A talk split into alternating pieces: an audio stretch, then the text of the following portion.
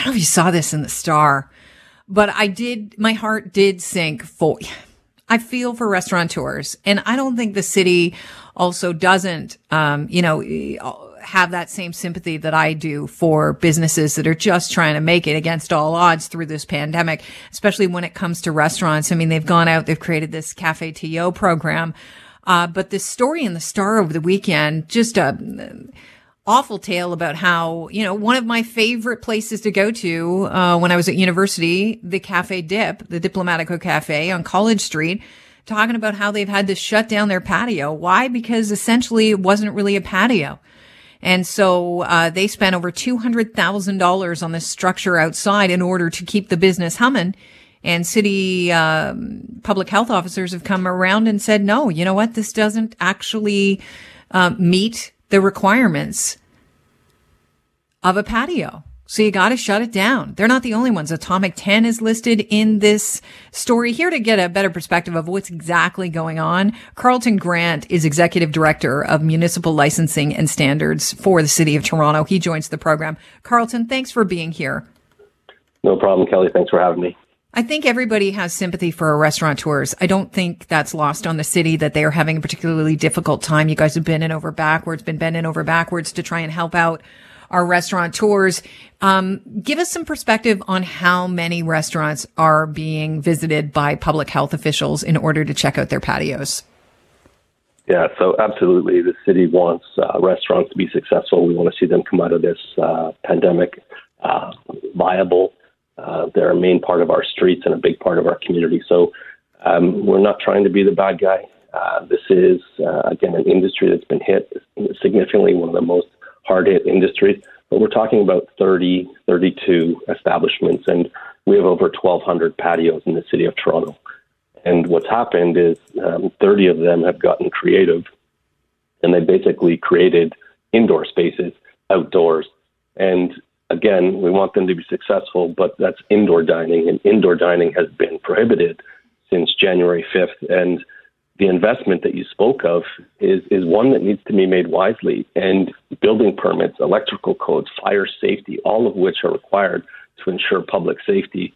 And in a number of cases, these aren't being sought. And, uh, and accordingly, we um, working with our partners in public health, municipal licensing and standards, fire, uh, have uh, have had to issue a number of warning letters. Okay. Now the warning letters have been issued. In some cases, the businesses have just said I'm going to shut it down because clearly uh, I don't want to take it all down right now and it's not allowed.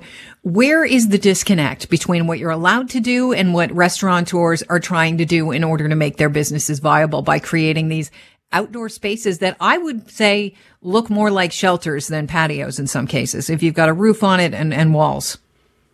Yeah, so once you have a roof and a wall, it's a structure and it requires uh, to be built in accordance with the um, building code.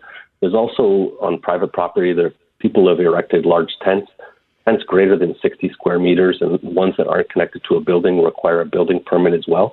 We don't want the people eating in these establishments and visiting these establishments to be put in an unsafe situation where a structure were to fall due to snow loads, uh, which is you know pretty prominent right now. Mm-hmm. Things need to be built in accordance with the rules. Again, we ad- we admire the creativity and the innovation to stay open, but it needs to be done within the rules. And those rules are the building code, the fire code, the electrical code, and the technical standards and safety authority, which does outdoor heaters. I've often think thought that since it launched, Cafe TO was a misnomer. Um, because we all have been inside an indoor cafe. Maybe they should have called the program Patio TO to make it easier to follow uh, for restaurateurs. I don't know if that's uh, a problem, but you know, this is all about airflow, isn't it? You're trying to create a shelter that would avoid getting people in a situation where they're breathing in each other's air. Yeah, absolutely. Um, you know, the branding of it, I think it has been successful. You're right, it's outdoor cafes, uh, not necessarily indoor. But once you have a roof and you have a tent or an awning or other elements, and walls, you need to have at least two full sides open to allow outdoor, open to the outdoors to allow for that airflow that you're speaking about. It's not about a window being open, it's an entire uh, two sides. So it's not that these structures are illegal. It's just you have to have a permit in order to build some of these structures. They have to be built to code. Yeah, absolutely. And and the other part, you know, the reason we're involved is these are these are typically on city property, on the city right of way, on the city sidewalk, and you know we're responsible for that uh, part of the uh, property, and so a permit is required from the city. And then again, if it's a structure, absolutely, uh, you know, to ensure that it's safe for the people using it, a building permit uh, may be required.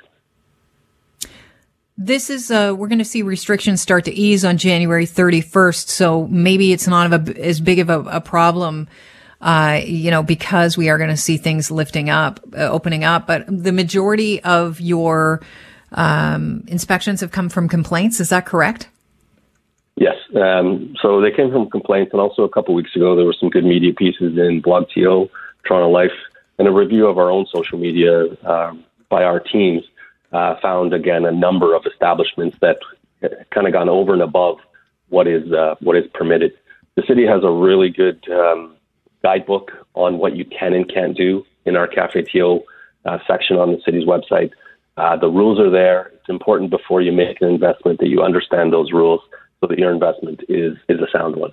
Does the city have to accept any responsibility for not uh, letting restaurateurs know where all of this, this, information is, or did they get the word out appropriately? Where where's the miscommunication? If it's the case of uh, are there or are there people just you know turning a blind eye and thinking, well, we've seen fines not be levied against people breaking rules during this pandemic. Let's give it a go. We got to survive somehow. Absolutely, that's what's happening here. People are playing the naive card. Do it till you get caught. Um, but again, with the significant investment, it's, it's not the it's not the wisest approach to to spend that amount of money. Uh, you know, in the one you're talking about, there's a there's a there's a fire hydrant in in that outdoor patio. There's a fire hydrant in the outdoor patio. That's correct. Yeah, so that's a no-brainer. People, you should look at that in a common sense sort of way and say, well, they need access to this. This is a safety issue. Hundred percent.